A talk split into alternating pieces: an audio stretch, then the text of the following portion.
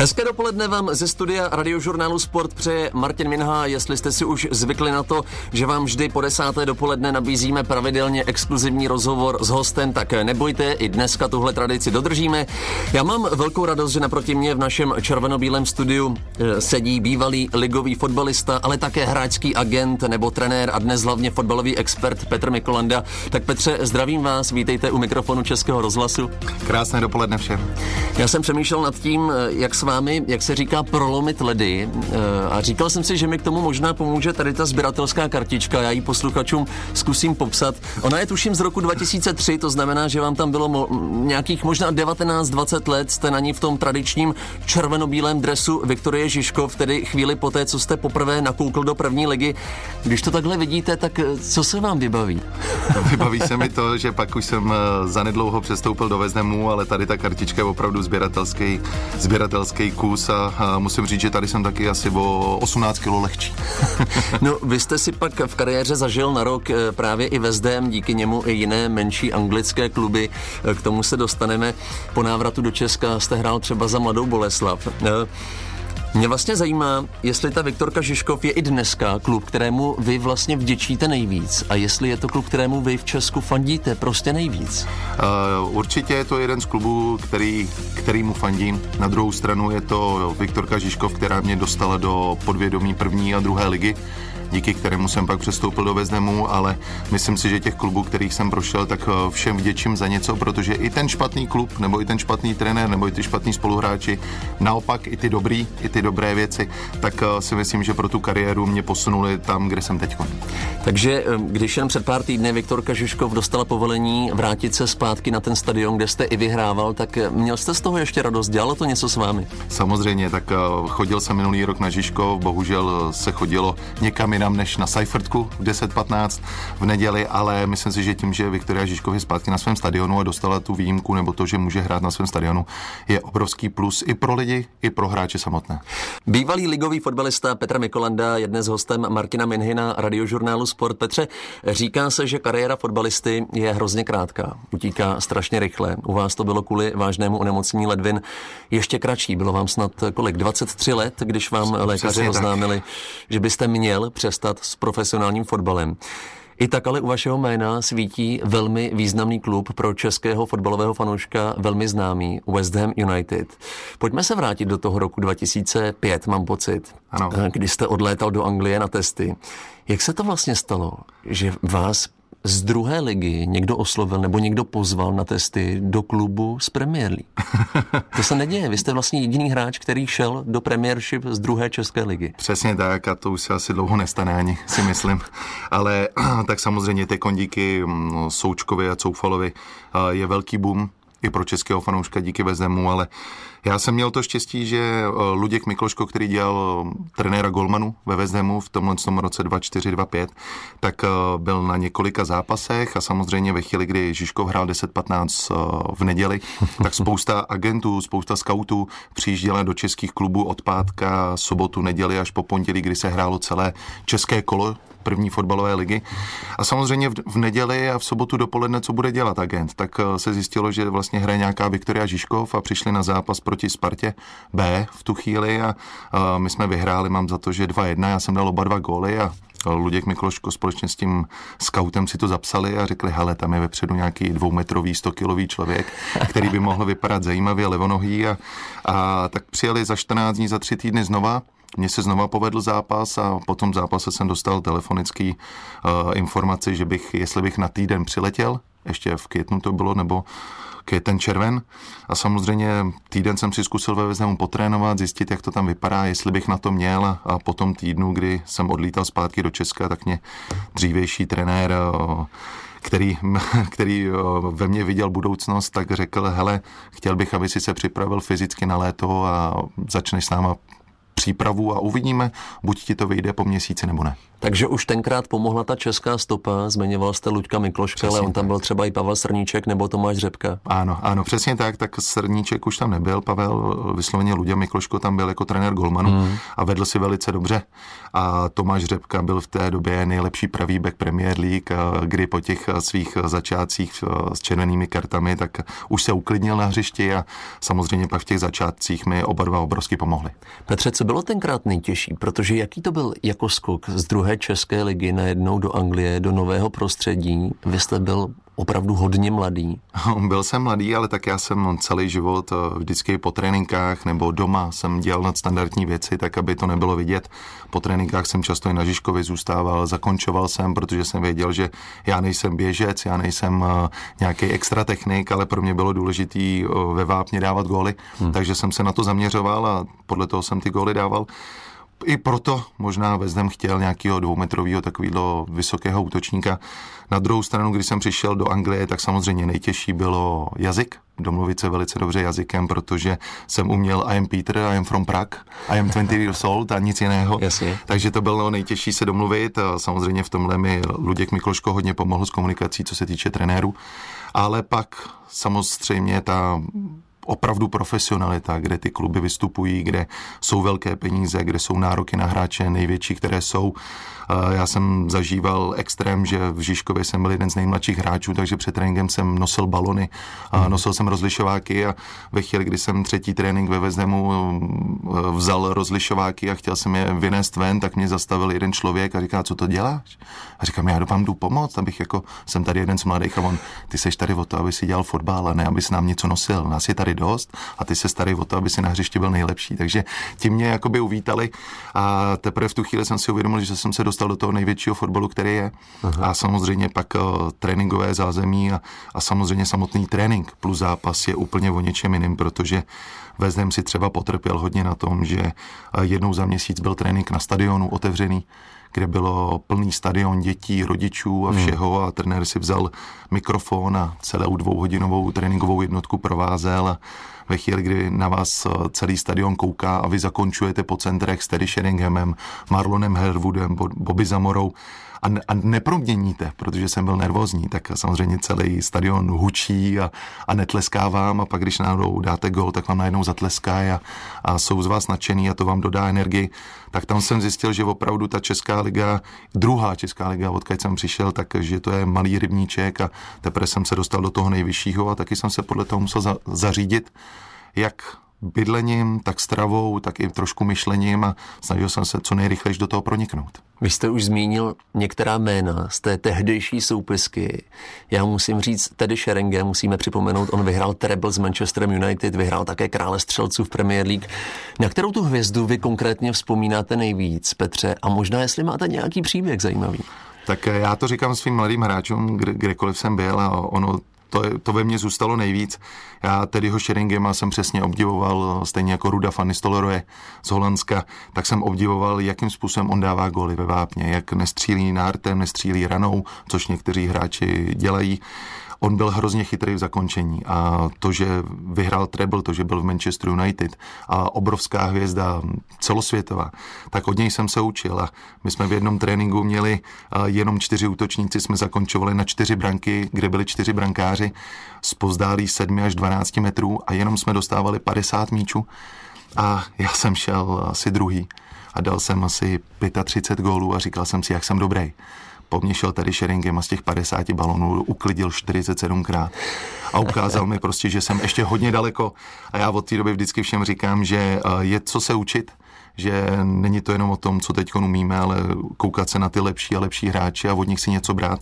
A za tu dobu, co jsem tam pak s ním byl, tak nejenom, že mě naučil golf, což bylo pro mě důležitý do budoucna, protože ho hraju dál, ale bylo i důležitý, jak on se choval, jak přistupoval k tréninkům a hlavně jak se choval na tréninku. I přesto, že byl starší už v té době, měl skoro stejně starého syna, jako jsem byl já, tak eh, mi předával hodně informací a třeba on byl první, když jsem proměnil na soustředění ve třech zápasech jsem dal pět nebo šest gólů, co si pamatuju v přípravných, tak on byl první, kdo přišel a pogratuloval mi a říká, jo, tak takhle by se mi to líbilo a to můžeš být budoucí já, můžeš mě i předehnat, ale to pak nevěděl, co se stane. S Petrem Mikolandou, bývalým ligovým fotbalistou, si povídáme aktuálně o West Hamu, ve kterém Petr také rok hrával. Petře, při, při té přípravě na rozhovor mě překvapilo, že jste během toho jednoho roku v Anglii vystřídal vlastně tři kluby, pokud ano. se nepletu. Ano. Northampton, Swindon a Rushden and Diamonds. Já jsem si to tady ano. napsal. Tak jak moc tam musí hráč, který se upíše West Hamu, vlastně poslouchat a stěhovat se v podstatě jako na pokyn toho klubu? Tak ono v té době bylo výhodou, že vlastně v Anglii se může jít na hostování na měsíční, tříměsíční, půlroční nebo roční. A já jsem začal ve Swindon Town a hmm. tam jsem si po asi třech zápasech přetrhal kotníkové vazy takže jsem šel zpátky, vyléčil jsem se, pak jsem šel zase na další hostování, protože samozřejmě ve chvíli, kdy já jsem podepsal West Ham, tak asi 14 dní na to byl tam Marlon Herwood, Bobby Zamora, tedy Sheringham, tři top útočníci, které je těžké samozřejmě předčit, mm-hmm. ale na to, abych se to naučil, tak to bylo fantastický, tak se koupil Dean Ashton za 9,5 milionů liber, což v té době byl největší nákup West Hamu vlastně v dějinách.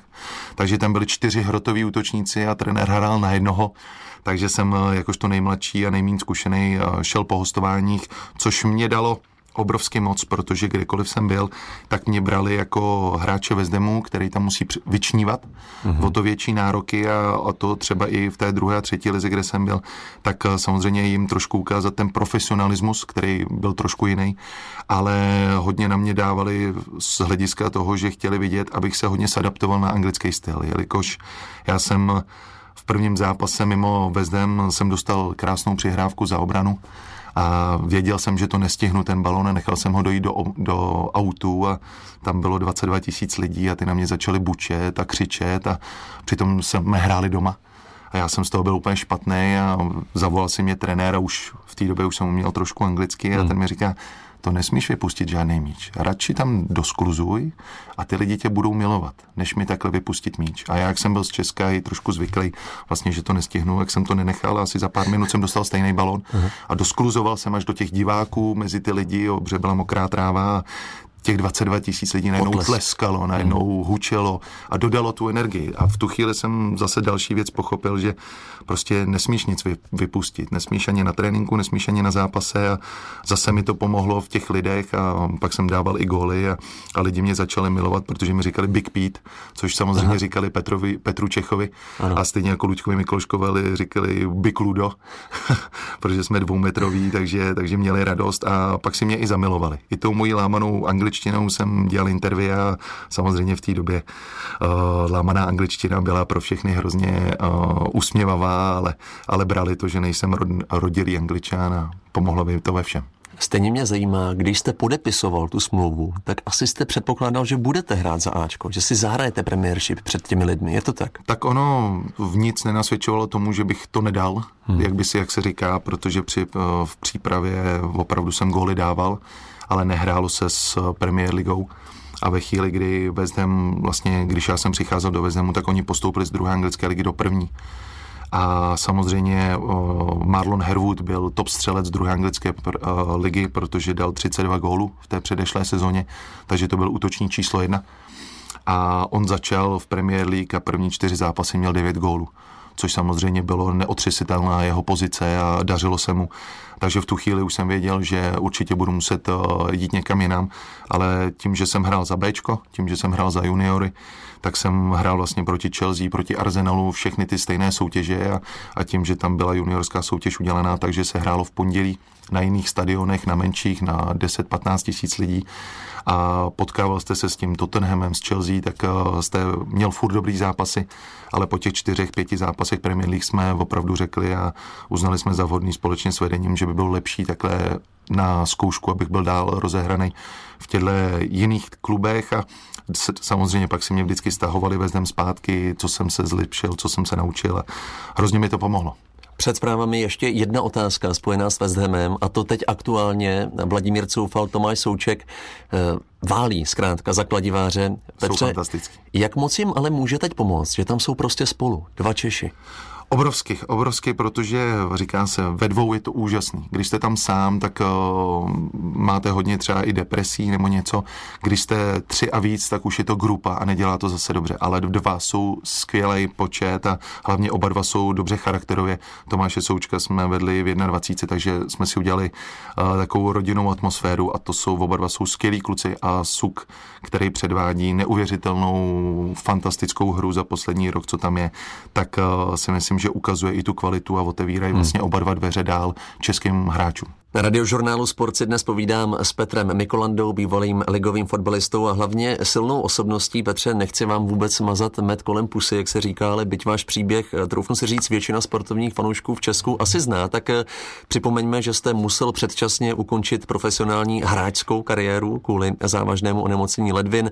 Přišly dialýzy a když to hodně zrychlím, tak eh, i transplantace ledviny, kterou vám vlastně darovala vaše maminka. Ano. Eh, vy jste se fotbalu nevzdal, naopak jste v hodně mladém věku a hodně rychle přešel na trenérskou dráhu.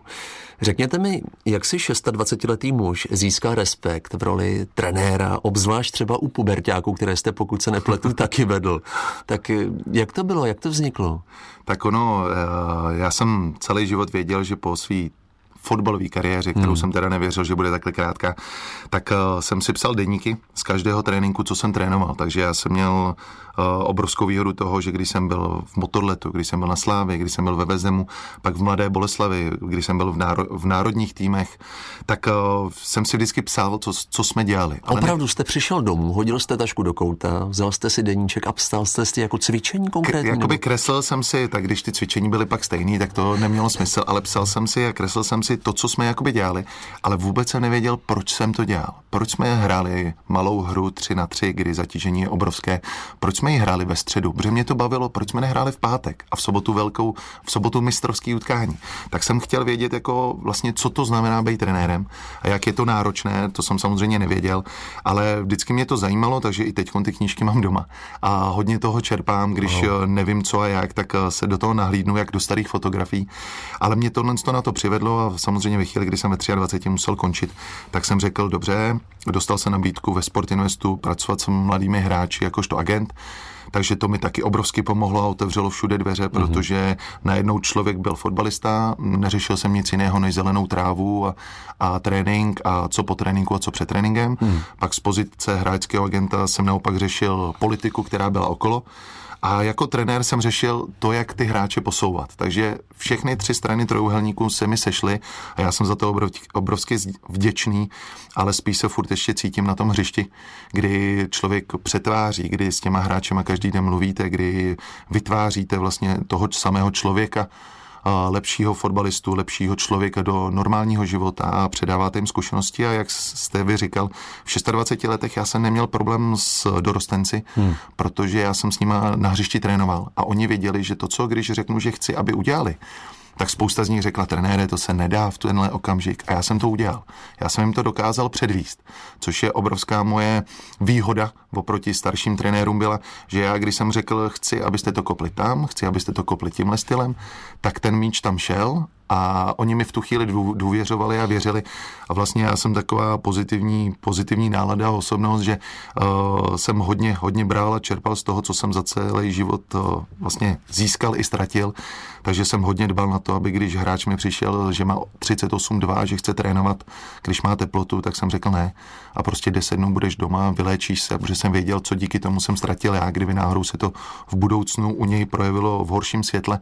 Hmm. Takže všechny tyhle ty nabité zkušenosti jsem pak věnoval do toho trenerského fotbalu a mě právě ty dorostenci o to víc bavili, že to jsou takový raubíři a pro mě bylo nejdůležitější ty kluky, i přesto, že jsem vedl na, na motorletu, na Viktorce Žižkov a na Admiře a tohle, na Slávy, tak pro mě bylo důležité, aby byly osobnosti jako lidský a k tomu přidělali fotbal a aby u fotbalu zůstali, protože v dorostenské kategorii 16 až 18 se spousta hráčů na to vykašle kvůli holkám, kvůli sociálním sítím, kvůli tomu, že celý léto musí být na tréninkách a nemůžou někam jít s kamarádama. Pro mě bylo to důležité je u toho upoutat a aby u toho zůstali. Jaký je ten recept, když jste to takhle nakousl, Petře? Protože to je podle mě opravdu velké téma. Myslím si, že hodně nadějných fotbalistů, třeba i u nás v České republice, právě skončí v tom kritickém věku 15-16 let. Tak co jste vy jim radil? Tak eh, bylo to, bylo, tohle jsou nejtěžší věci. A samozřejmě máte 22 hráčů na hřišti a 22 jiných organismů, jak já tomu říkám. Eh, s jedním musíte mluvit každý den, s druhým eh, musíte mluvit jednou za měsíc, třetího musíte pohladit, čtvrtýho musíte nakopat, dalo by se říct, protože každý z nich potřebuje něco jiného. A je hrozně těžký se dostat do těch hlav těch hráčů a aby vás tam pustili ale vždycky já jsem to bral třeba taková jedna z věcí, kterou jsem měl hrozně rád a to, když se utvořil tým, tak jsem třeba povinně uh, pozval všechny hráče, jejich přítelkyně na trénink, jejich holky, což samozřejmě ve chvíli, kdy vám přijde 22 hráčů a k tomu přijde 22 holek, někdy se nám stalo i 23, protože jeden kluk měl dvě holky a oni o sobě nevěděli, takže to byla fantastická věc, stalo se mi to několikrát, tak uh, oni najednou začali i víc trénovat a bylo to trošku pospolu a hodně jsem vsázel na ty mezilidský vztahy a do toho samozřejmě tvrdý trénink, protože díky Veznemu jsem zažil, že bez tvrdého tréninku to jinak nejde. A takový to cukrbič pomáhalo velice dobře a pomáhá i teďko a myslím si, že Uh, každý na to má jiný přístup, každý um, se snaží a samozřejmě ne všichni vám neutečou, ne všichni, že udržíte těch 22 hráčů i za dalších pět let, že budou dělat fotbal, ale Myslím si, že když pak zůstává 16-18 u fotbalu, tak si můžete jako člověk pogratulovat a říct, udělali jsme dobrou práci, protože ten člověk zůstává u fotbalu. S Petrem Mikolandou, kterého můžete vidět i jako fotbalového experta v televizních studiích, si dnes povídáme v našem červenobílém rozhlasovém studiu radiožurnálu Sport. Petře, mě napadá určité srovnání vás s útočníkem Adamem Hloškem, byť samozřejmě jste oba jiná generace, ale myslím to tak, že eh, vy jste také ve velmi mladém eh, věku vlastně vylétl, podepsal jste West Ham. Eh, Adam Hložek vyhrál v 18 letech například Krále střelců, teď je na něj obrovský tlak. Má to podle vás těžší třeba i díky dnešní době, díky internetu, díky sociálním sítím? Tak zaprvé Adam Hložek je dynamický, mladý, akrobatický, rychlej, a umí zakončovat eh, vším možným, takže s tím se ode mě obrovsky liší, protože já byl vysoký, pomalej a uměl jsem jenom hlavou a levou. Vy víte, jak to myslím. takže Adamovi skláním hold. Myslím si, že Adam má před sebou obrovskou budoucnost, pokud mu vydrží zdraví. To je nejdůležitější. Druhá věc je, že tak v takhle mladé, mladém věku vlastně na něm závisí celá hra Sparty, dalo by se říct, hmm. do ofenzivní fáze. A není to jednoduchý. Tohle to zvládnout opravdu není jednoduché. Myslím si, že, jak jste naznačil, sociální sítě ve spoustě věcích vám pomůžou, protože dneska vlastně se dostanete informaci, dostanete okamžitě a vědí to po celém světě. Na druhou stranu vám spoustakrát ublíží, protože když eh, cokoliv se o vás napíše špatně, tak samozřejmě jakákoliv reklama je dobrá reklama, jak se hmm. říká, ale když vám něco napíšou špatně, že tři zápasy jste nedal gól a, a že vám to tolik nejde, že jste zpomalil, jako třeba teď píšou o Adamovi Hloškovi, tak si myslím, že to není úplně ideální. Já, já si přeju, aby takových fotbalistů v České republice jako Adam Hložek máme obrovskou budoucnost a máme jich dost po celé České republice, ale Adam nám ukazuje nadstandardní věci a myslím si, že uh, Sparta ho doufám, tak do roka roka neudrží a že bude prodejný a ukáže nám to v cizině. Protože ten český fotbal je velice náročný, i když se to nezdá, že spousta našich fanoušků nadává, že se hodně běhá, hodně se bojuje tak samozřejmě je to fyzicky a takticky jedna z nejnáročnějších soutěží, která vůbec je. A ukazuje nám to i Slávě v evropských pohárech ve chvíli, kdy všechny přeběhá, ale s míčem se moc nepotkáme, tak je to prostě znát. Proto ta fyzická zdatnost českých fotbalistů je obrovská. Proto říkám, že pokud zdraví vydrží, tak mu mm-hmm. přeju, aby přestoupil. A nejdůležitější pak je, aby klub a agent a samozřejmě i Adam zvolili tu nejlepší možnost, kde by hrál v cizině, protože taky přestoupit a poznal jsem to sám, přestoupit někde a nehrát není to nejlepší. A aby tam vydržel 10-12 let je hodně těžké. No ono se spekulovalo o přestupu už teď. Vlastně nakonec podepsal dlouholetou smlouvu se, se Spartou. Je to podle vás dobře?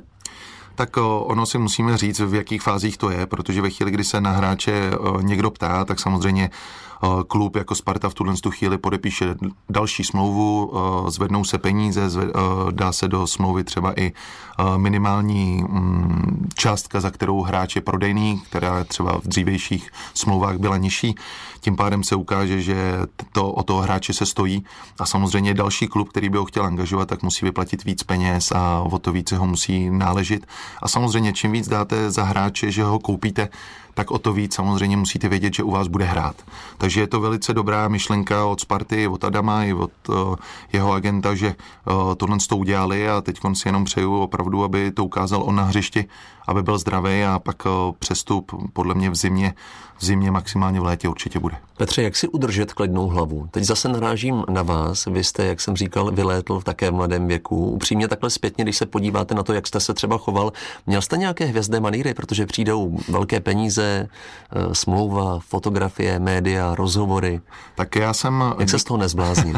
Podle mě eh, je to taky o tom člověku, protože hmm. jak když jsem přišel do Anglie, tak samozřejmě ve chvíli, kdy jdete do restaurace a tam všichni po vás chtějí podpis, i přesto, že jste teprve přestoupil a nic jste neukázal, což já jsem neukázal ještě v létě, tak eh, všichni si s váma fotí, všichni si podepisují, ale já to měl v sobě, že to k tomu patří, že to je ta profesionalita, že ve chvíli, kdy vidíte na stadionu lidi a každý se s váma chce vyfotit a každý podepsat, tak v tom začátku je, vám to dělá dobře. Samozřejmě pak, když Cristiano Ronaldo, Messi, tak uh, ty nemůžou někam výjít, to už je úplně extrém.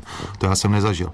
Ale uh, já jsem to měl vždycky rád a hlavně jsem měl rád uh, lidi, kteří přišli a třeba měli i um, děti s handicapem a se vším a já jsem prostě byl pro ně, že když my máme tu možnost hrát a vydělávat velké peníze, tak je pro ně fotka, podepsaný dres, podepsaná kartička, kterou vy máte před sebou. Tak to bylo to nejmenší. A když jim pomůžeme psychicky, tak ono se nám to vrátí, taková karma trošku. A já si myslím, že to je o tom taky, jak máte nastavenou hlavu, protože já jsem samozřejmě k penězům přičuchnul ve, ve velkým z ničeho na velký, ale já jsem věděl, že ty peníze budu používat pak v budoucnu takže jsem um, si nechal českou oktávku. Škoda Oktávia, kterou jsem začal v Česku mít v, na Žižkově, tak jsem s ní přejel do Anglie. Nekoupil jsem si nic jiného. Neinvestoval jsem do baráku, do bytu a tohle, ale až tady v Česku teprve. Takže já jsem přemýšlel celou dobu na tom, nad tou budoucností a myslím si, že dneska ty hráči, kteří jsou takhle mladí, tak mají okolo sebe jednoho člověka navíc, kterého my jsme v té době neměli a to je mentální coach který dneska vstupuje velice důl, důrazně do sportu a právě díky tomu i ty hráči to zvládnou. Říká dnešní host radiožurnálu Sport Petr Mikolanda. S bývalým ligovým fotbalistou Petrem Mikolandou si budeme ještě chvíli povídat ve vysílání radiožurnálu Sport. Petře, nechci vůbec skončit negativně, ale vím, že vy vaše zdravotní trable berete s obrovským nadhledem. Vy jste snad transplantaci ledviny přirovnával k výměně oleje v autě, pokud se, pokud se nepletu.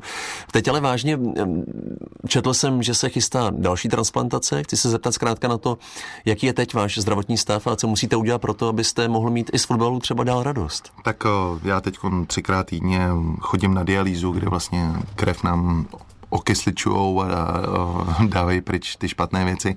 Ve středu jsem podstoupil takovou malou operaci srdce, aby jsme před waiting listem, před eh, další transplantovanou ledvinou byli v pořádku a měli všechno přichystané a teď už jenom vlastně čekám na telefonát, kdy se co stane, takže 24 hodin, 7 dní v týdnu zaplý telefon a telefonu furt u sebe, aby když zavolají si kemu, že je ledvina vhodná pro mě, tak abych přijel. Jak vás poslouchám, jste optimista? Tak samozřejmě, ono to jinak nejde. Ono, když už eh, jsem končil fotbalu kariéru a přišli, přišli doktoři v Motole a řekli, že mám konec kariéry, tak já jsem stejně na ně koukal a poslali na mě psychologii, jestli, jestli je to vůbec normální. A, a jsem takový furt a myslím si, že pak to i ty lidi vnímají, že a, by se nem, samozřejmě jsou to špatné věci, zničí vám to život, který jste si chtěl žít, ale, ale zase ono vám to někde zavře dveře a někde pootevře okno. Je vaším snem nebo možná ambicí vyzkoušet si v kariéře ještě nějaké trenérské angažma veliké?